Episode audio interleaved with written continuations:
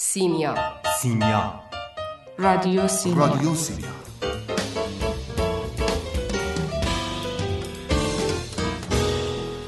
ادبیات؟ ادبیات مثل آب خوردنه. ادبیات مثل آب خوردنه.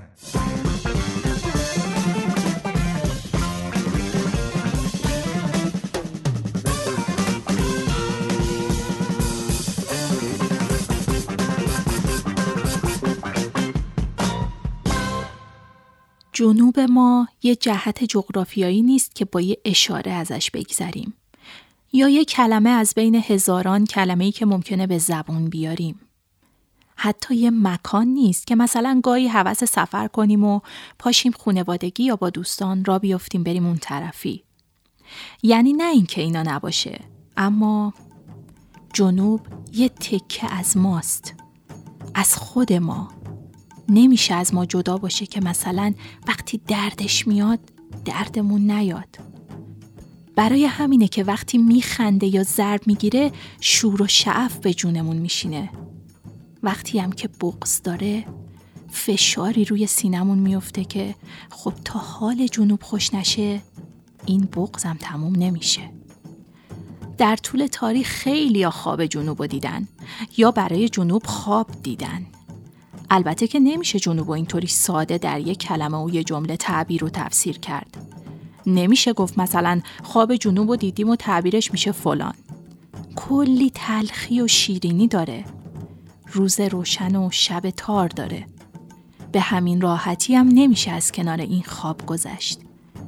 جنوب رو میشه توی خیلی چیزا دید.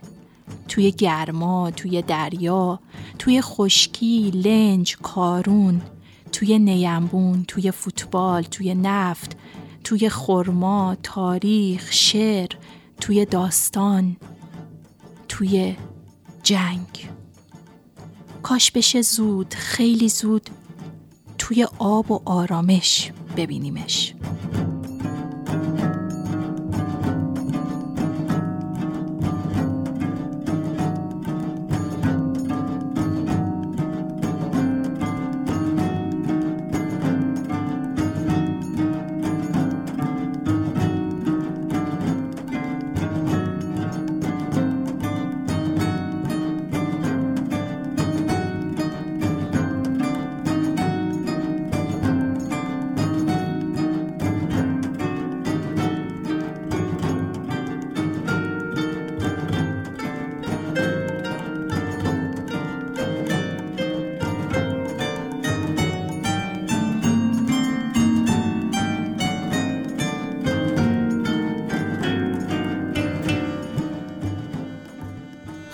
خیلی زیاد حرف دارم که بخوام راجع به جنوب بزنم.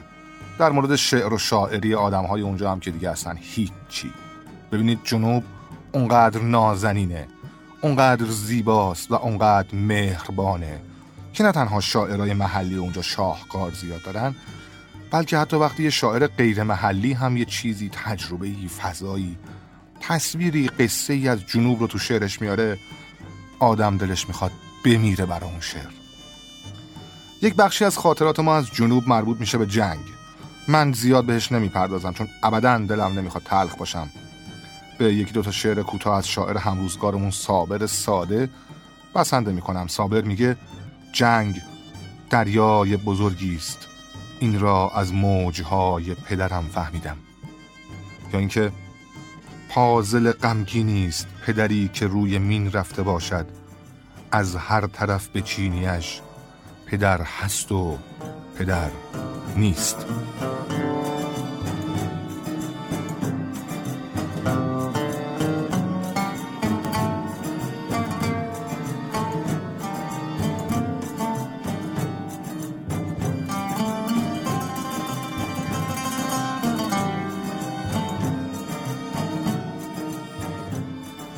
تلخی شگرف و عجیب جنوب با یک شعر و دو شعر از یک نفر و دو نفر حقش ادا نمیشه. خودش پادکست می‌خواد 20 ساعت. خب ولی از این حس و که بگذریم زیباترین المان جنوب به نظر من دریاست.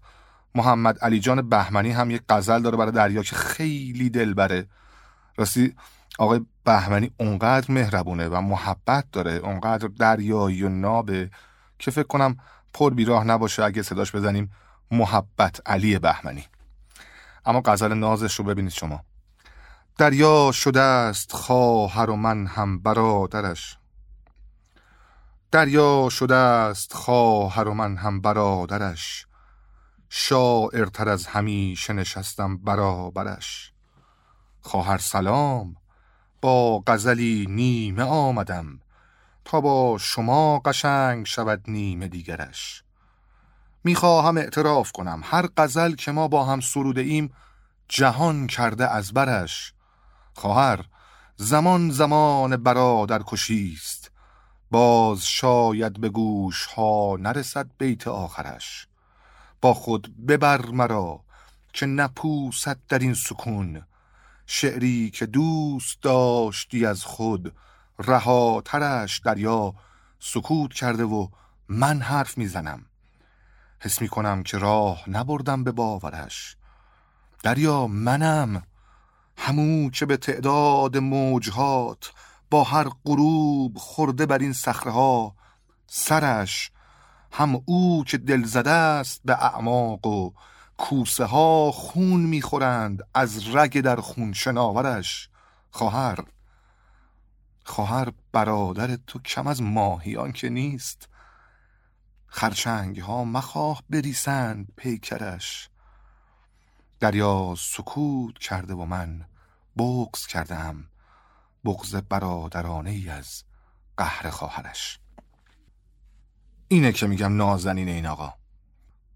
اما جنوب و عناصر بی همتاش در شعر عزیز فقیدی به نام منوچهر آتشی بیشتر این جلوه رو داره.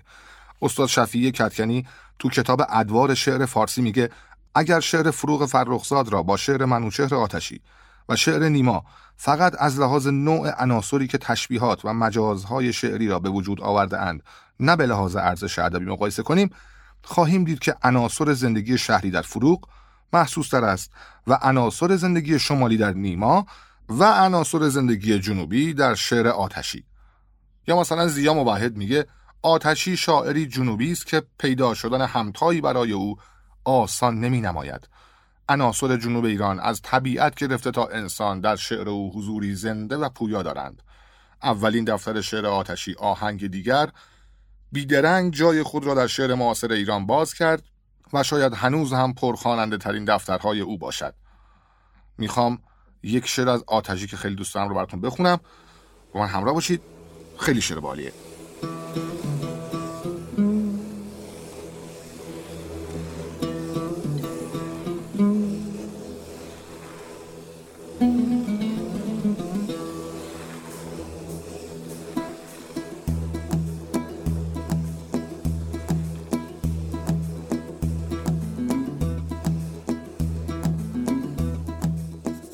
چشم تو آبی نبود نام تو آبی بود.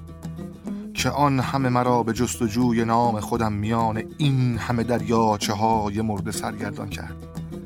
هر زن اگر دریاچه بود یا نگین آبی در انگشتر حساب کنید من به گرداب چند دریاچه مرده یا در انگشتان چند زن آبی غرق شدم نام مرا نام تو دیوانه کرد.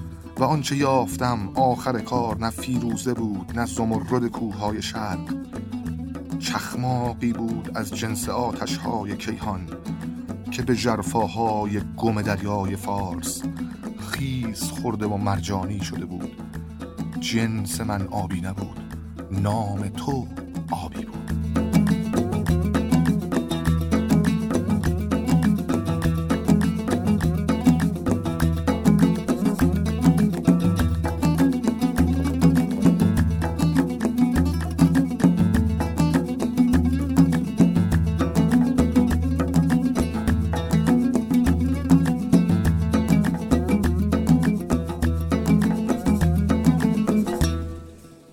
همین آقای بهمنی که پیشتر ازش شعری خوندم یه جایی گفته تو آتشی و تمام من از تو شعله بر است.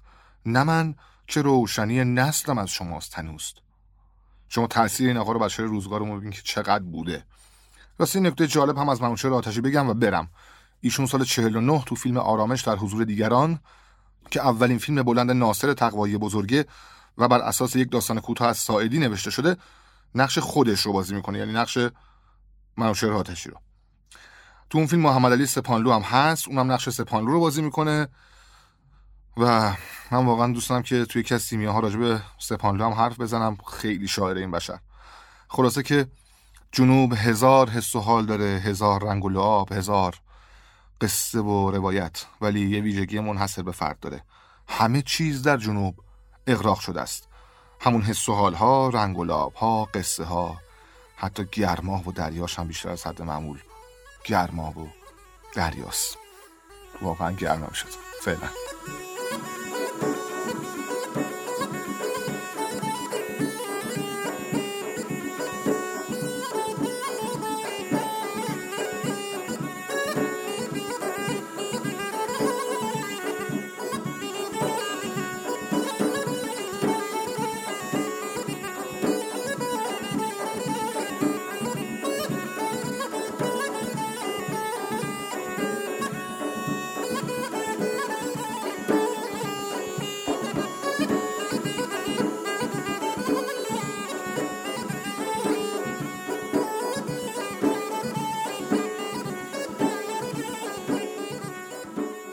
سابقه آشنایی من با ادبیات جنوب به اندازه آشناییم با رمان فارسیه. به همین روشنی به همین سادگی و به همین جذابی. یعنی در واقع اگه همون دوران مدرسه همسایه های احمد محمود رو نخونده بودم شاید همچنان فکر می‌کردم که مگه ما رمان جذاب فارسی هم داریم.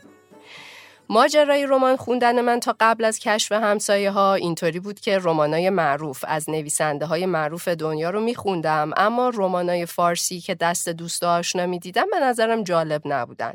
یادم همون دوره راهنمایی که خودم به نویسنده های انگلیسی مثل برونته ها علاقه داشتم برای خوندن رمانای فارسی به دوستان می‌گفتم خلاصش رو تو ده دقیقه برام تعریف کنن. بعد چون خوشم نمیومد پی خوندنشون نمی‌رفتم.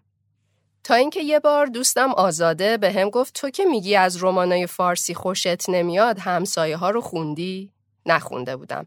آزاده بچه اول نبود. بچه های اول انگار محکومن به اینکه همه دنیا رو خودشون تنهایی کشف کنن. همسایه های محمود از خواهر و برادر بزرگتر آزاده بهش رسیده بود. برام امانت آورد منم خوندمش. راستش هنوزم فکر می‌کنم مگه میشه همچین چیزی. چنان شیفته رمان شده بودم که میترسیدم اگه یهو مامانم در اتاق باز کنه من نفهمم و مامان بفهمه که درس نمی‌خونم. بعدم مجبور بودم هزار تا سوراخ قایمش کنم که توی خونه یا مدرسه کسی نفهمه. کاملا پیدا بود اگه کتابی رو که هم قبل از انقلاب هم بعد از انقلاب اداره سانسور ممنوعش کرده دستم ببینن چی میشه. از یه طرف ماجرای صنعت نفت بود و اعتراضای کارگری و کودتای سال 32 و این داستانای سیاسی از طرف دیگه بلور خانوم بود و کشف لذت تنش و گذر از جهان کودکی به جهان بزرگسالی آستانه تشرف. اما چیزی که منو بیشتر از همه جذب خودش کرد راوی همسایه ها بود. خالد یه پسر نوجوان 15 ساله که من رو با خودش برده بود اهواز. به اون گرمای سوزان خوزستان زیر آفتاب جنوب. انگار خودم بودم که وقتی تو کوچه راه می‌رفتم پام میسوخت. انگار که همه رمان انگار که همه روزا انگار که همه سالامون همون یه روز مرداد باشه. نه فقط یک روز 28 مرداد سال 32 توی تقویم. اون چند روزی که رمان دستم بود به اندازه همون ده دوازده سالی که خالد بزرگ شد، عاشق شد، معترض شد، زندان رفت و زندگی کرد، زندگی کردم. البته من یه استرس اضافه هم داشتم چون مطمئن بودم اگه کسی کتاب دستم ببینه حسابم با کرامل کاتبینه. ولی خب همین هیجان و لذت بود که من رو به دام نویسنده های وطن انداخت و شروع کردم به خوندن داستاناشون. کارای احمد محمود رو با ولع خوندم. یعنی واقعا اقراق نمی‌کنم ها حتی یه بار یکی از دوستان به هم گفت چرا لهجت شبیه اهوازیا شده منم با یه حس فخر فروشانه گفتم آخه دارم رمان می‌خونم. البته اون دوستم نفهمید که جوابم چه ربطی به سوالش داشت. منم دیگه توضیح ندادم. وقتی هم که برای اولین بار رفتم اهواز احساس می کردم چقدر این کوچه خیابونا برام آشنا. انگار که قبلا همه رو راه رفته بودم. آثار محمود که تموم شد رفتم سراغ بقیه نویسنده های خوزستانی و بعد بوشهر رو تازه فهمیدم این نویسنده ها چه نقش مهمی توی ادبیات داستانیمون داشتن. انقدری که حتی جمع این نویسنده ها و آثارشون به مکتب جنوب معروف شده. نویسنده های آشنایی مثل محمد رضا صفدری، ناصر تقوایی، عدنان قریفی، نسیم خاکسار، قاضی ربیهاوی، منوچهر شفیانی و چند نویسنده دیگه و البته نجف دریابندری و صفدر تقیزاده که بیشتر به ترجمه آثار ادبی مشغول بودن تا نوشتن داستان و رمان اما تأثیرشون بر ادبیات فارسی رو نمیشه ندیده گرفت. نویسنده های جنوبی هنوزم قلمشون گرمه و من هم همچنان رمان محبوبم همون همسایه هاست و البته هنوز و همیشه. از آزاده ممنونم برای رومانی که بهم به امانت داد و راه زندگیم رو عوض کرد. از تو سخن, از به آرامی. از تو سخن از به تو گفتن. از تو سخن از به آزادی. به آزادی. من دوست دارم از تو بگویم از تو بگویم را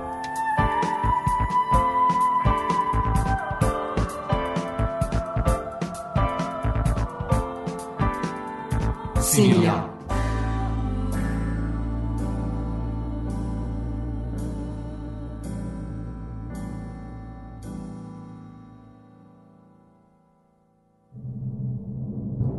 جنوب جبهه.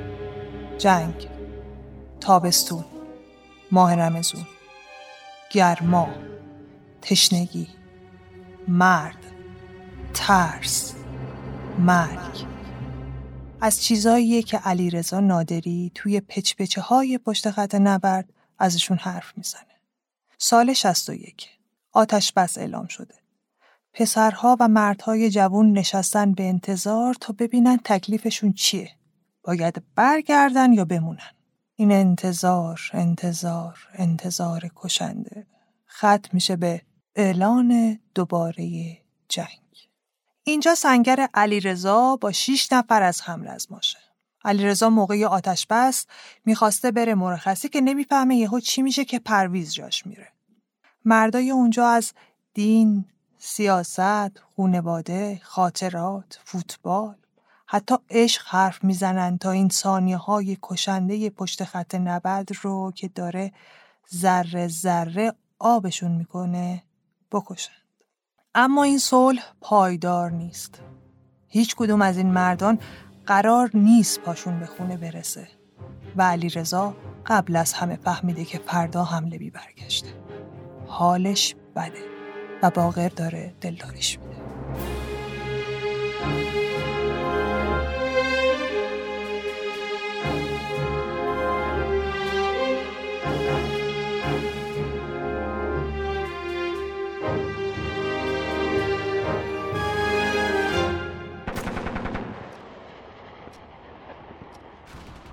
کجا بودی؟ چی بگم؟ جواب بپرس چیه؟ میخندی پدر سوخته ای هست علی تو فکر کردی من کورم مادر به خطا علی بیشتر از اینا سزاواری خیلی خوشحالی که من رو دست خوردم نه؟ از کی؟ الان پرویز کجاست؟ تو قطار اکسپرس پشت جهان مرگ و جنگ خبر داری امشب آماده باشه کل جبه هاست؟ خب مگه چشه؟ دیرو مرخصی ها لغو شده. امشب آماده باشه. لابد فردا هم حمله است. مگه بار اولمونه؟ به دلم برات شده. دلم داره بم... چیزی نیست. آروم باش. آروم باش. همه چی درست میشه. حالم خوش نی. نگران نباش علی. درست میشه. دوست دلی نیست برام دعا بخونه. علی کجا بودی ها؟ یه عده اون ورداشتن دعا میخوندن. دعای کمه. امشب شب جمعه است نه؟ نمی‌دونم. چرا؟ چرا؟ امشب شب جمعه است. یه عده داشتن دعا میخوندن خب تو هم می‌رفتی. منم داشتم می‌رفتم. چند نفر دوره هم کردن. گفتم تو هم باید بیای. اگه تو نیایی نمیشه. خیلی طول نمی‌کشه. سود بنگ اینه. علی پشت کمرتو شل کن. پشت کمرتو شل کن. درست میشه. چیه؟ کسی چیزی نفهمه. نگران نباش. هیچکی چی نمی‌فهمه. دلم یه چیز خونک می‌خواد. یه چیز خونک آب بیارم همینجا بشین الان با آب میارم. از جا تکون نخوری ها. تا آخر عمرت میگه علی رضا بد بود نه؟ تا آخر آخر عمر. آخرش همینجاست. به جون مادرم. خدا چرا دارم همچین میشم؟ اینا کجان که حرف بزنن؟ خب حرف بزنید. باقر پسر خوبیه. یه مش حرف داره که همیشه تکرار می‌کنه. دوستلی. عارفه.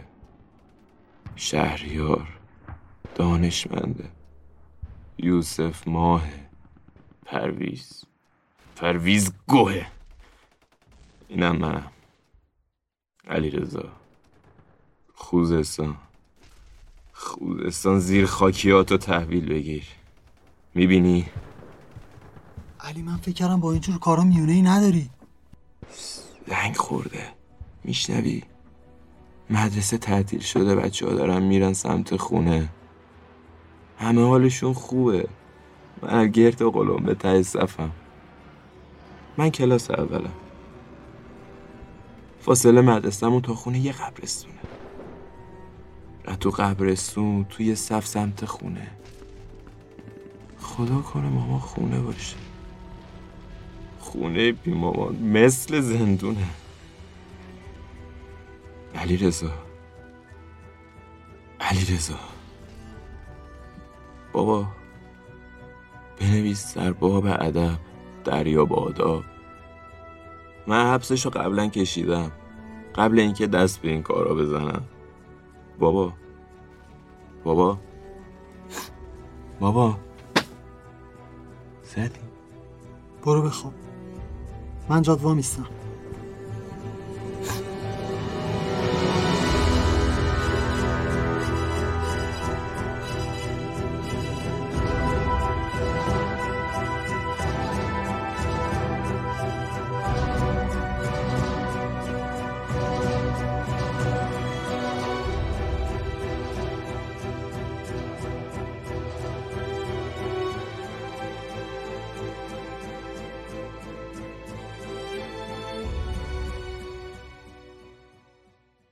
آلمارای عباسی نوشته اسکندر بیک ترکمان منشی دربار شاه عباس صفویه.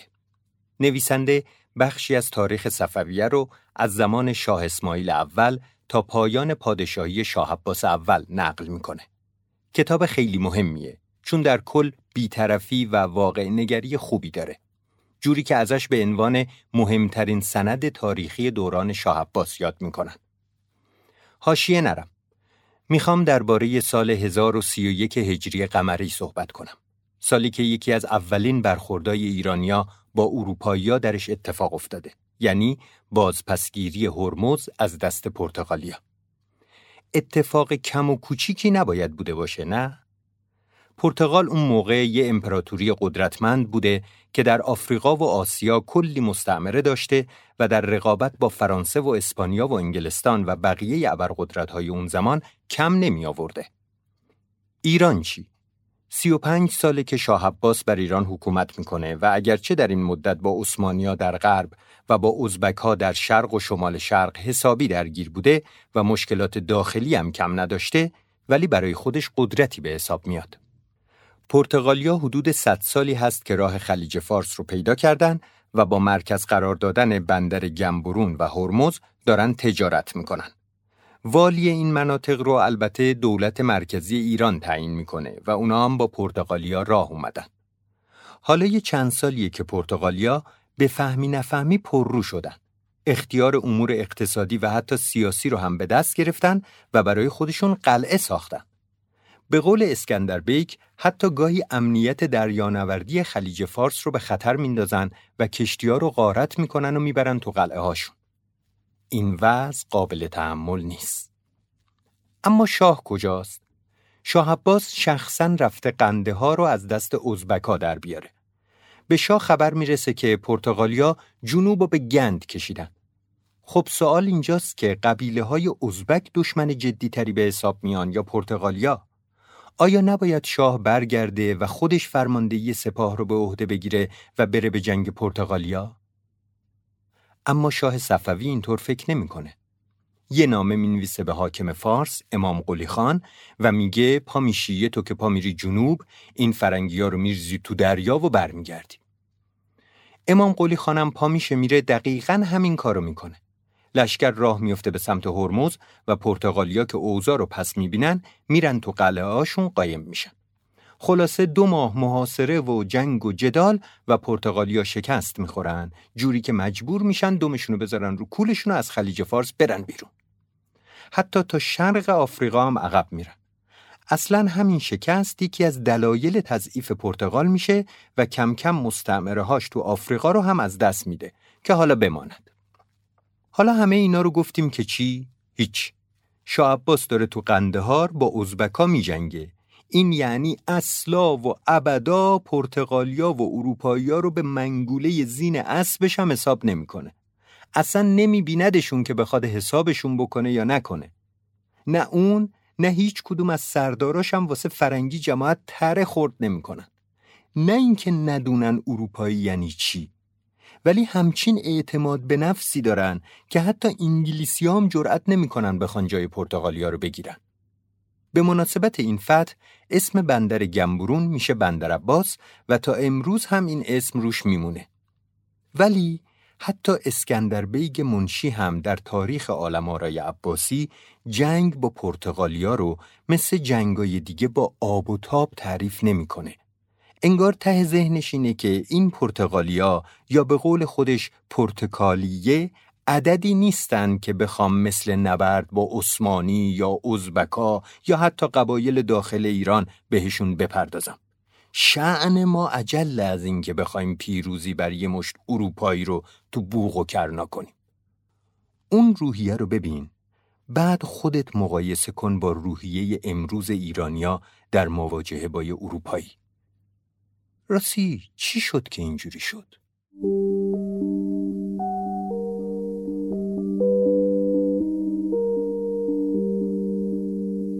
در آغاز کلمه بود. در آغاز کلمه بود. و کلمه نزد خدا بود. و کلمه نزد خدا. سیمیا سیمیا جادوی کلمه بود. و ادبیات مثل آب ادبیات مثل آب خوردن ادبیات مثل آب خوردنه.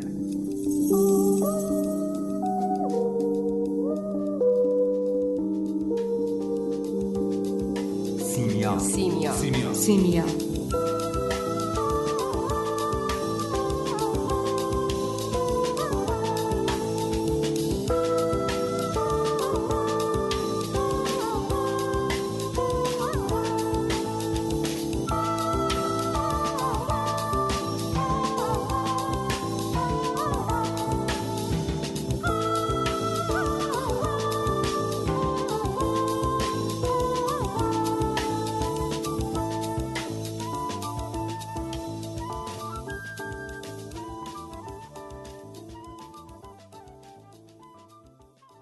یکی از هفت خان رستم چیرگی بر تشنگیه. رستم برای نجات کاووس شاه ایران و سپاه همراهش که تو سرزمین دیوان مازندران اسیر و جادو شدن دو راه در پیش داره که البته راه سخت و خطرناک و برای سفرش انتخاب می‌کنه تا هرچه زودتر برسه. تو این مسیر دو هفته‌ای رستم و رخش هستن و یزدان پاک و دشواری های راه. خانه اول مبارزه با شیره که رخش حسابی هنرنمایی می‌کنه و جون رستم و نجات میده. اما خانه دوم شیر و حیولایی در کار نیست. این گرمای شدید و طاقت فرساست که مقاومت در برابرش از مبارزه با هر دیوی سخت تره. گرمای شدید و باید تحمل کنی. نمیشه نابودش کرد یا از بین بردش. چاره ای نیست باید با آتیشی که میباره رو سرت زندگی کنی. باید باهاش کنار بیای تا تموم شه یا دست ورداره از سرت. شایدم نه همراه شه با بیابی. فکر کن گرم کولر نیست، پنکه نیست، آبم نیست. چی بگم والا؟ رستم و رخش که دیگه نای حرف زدن و راه رفتن نداشتن. پی رخش و گویا زبان سوار زگرما و از تشنگی شد زکار پیاده شد از اسب و زوپین به دست همی رفت شیوان به کردار مست رستم از تشنگی زیاد آشفته و بیقرار با زبان چاک چاک به خاک میفته دیگه توانی نمونده براش. درست همون موقع قرم یا میشی پیداش میشه. همانگه یکی قرم نیکوسرین بپیمود پیش سپه بد زمین. رستم با دیدن حیوان امیدوار میشه که حتما این اطراف چشمه ای آبی هست. بیافشارد شمشیر بر دست راست به نام جهاندار بر پای خواست. بشد بر پی قرم تیغش به چنگ گرفته به دست دیگر پالهنگ به رهبر یکی چشمه آب دید که قرم سروور به آنجا رسید. سروور یعنی شاخدار. با دیدن چشمه رستم دست به دعا و نیایش بلند می‌کنه و شکر خدای دادگر رو به جا میاره. اینطوری رستم نجات پیدا می‌کنه و جون سالم به در می‌بره قرم یکی از نشانه های فر و لطف الهیه که تو داستان اردشیر بابکان هم ظاهر میشه. خوبیش اینه که قوت غالب رستم گور بوده و اهل شکار قرم نبوده و الا با اون حال و روزش بعد از رسیدن به آب قرم و کباب می‌کرد و می‌زد بر بدن. اما حالا برای قرم آرزوی سلامتی می‌کنه. گیا بر در و دشت تو سبز باد مبادا ز تو بر دل یوز یاد. تو را هر که یازد به تیر و کمان شکست کمان باد و تیر گمان. روانش چو پردخته شد زافرین زرخش تگاور جدا کرد زین. حالا نوبت شستشوی رخشه و سر و تن. سیراب شدن از آب و بعد بیفکند گوری. چو پیلی ژیان جدا کردش از چرم تن تا میان. آتیشی و کبابی و خوابی و ادامه راه. میگن جغرافیا و آب و هوای سرزمینی که توش به دنیا اومدیم و بزرگ شدیم روی خلق و خوی ما اثر می‌ذاره. احتمالا بی رب نیست که مردم جنوب اینقدر خونگرم و تأثیر گذارن. تو نمادشناسی ایران باستان خورشید و گرما با شیر رابطه داره. شیر نماد آسمونه. از طرفی شیر و خورشید هر دو با نرینگی و مردانگی مرتبطن. یعنی اثرگذارن نه اثرپذیر. سرشت آتشین و اثرگذار شیر یعنی تلاش تا رسیدن به مقصود. تکاپوی بی خستگی تا رسیدن به نتیجه. یعنی عاشقانه بخوای دست بر نداری تا به دست بیاری. تاب بیاری سختی رو. آوار خستگی رو پس بزنی و بلند شی. اون وقت حتما اثرگذار خواهی بود. به نظرم جنوبیا تو جغرافیای عشقن. امید و شور زندگی مردم جنوب همون قرمه. همون فر و لطف الهی. دمت گرم ولک. دنگ دنگم پیامه نسرم جنگ کنه.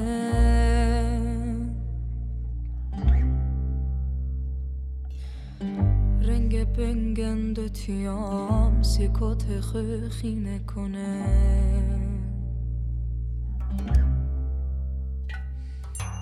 شات خینه تشه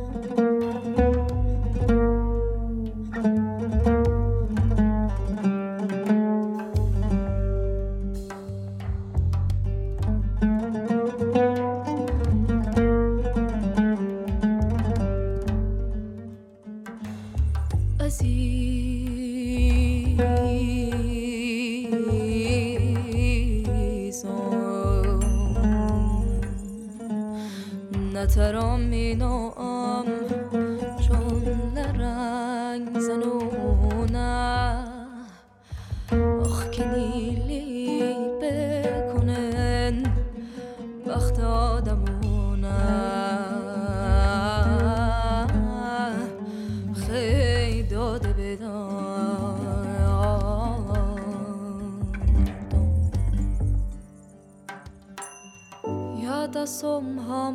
یاد از اکرزم پشت سرت.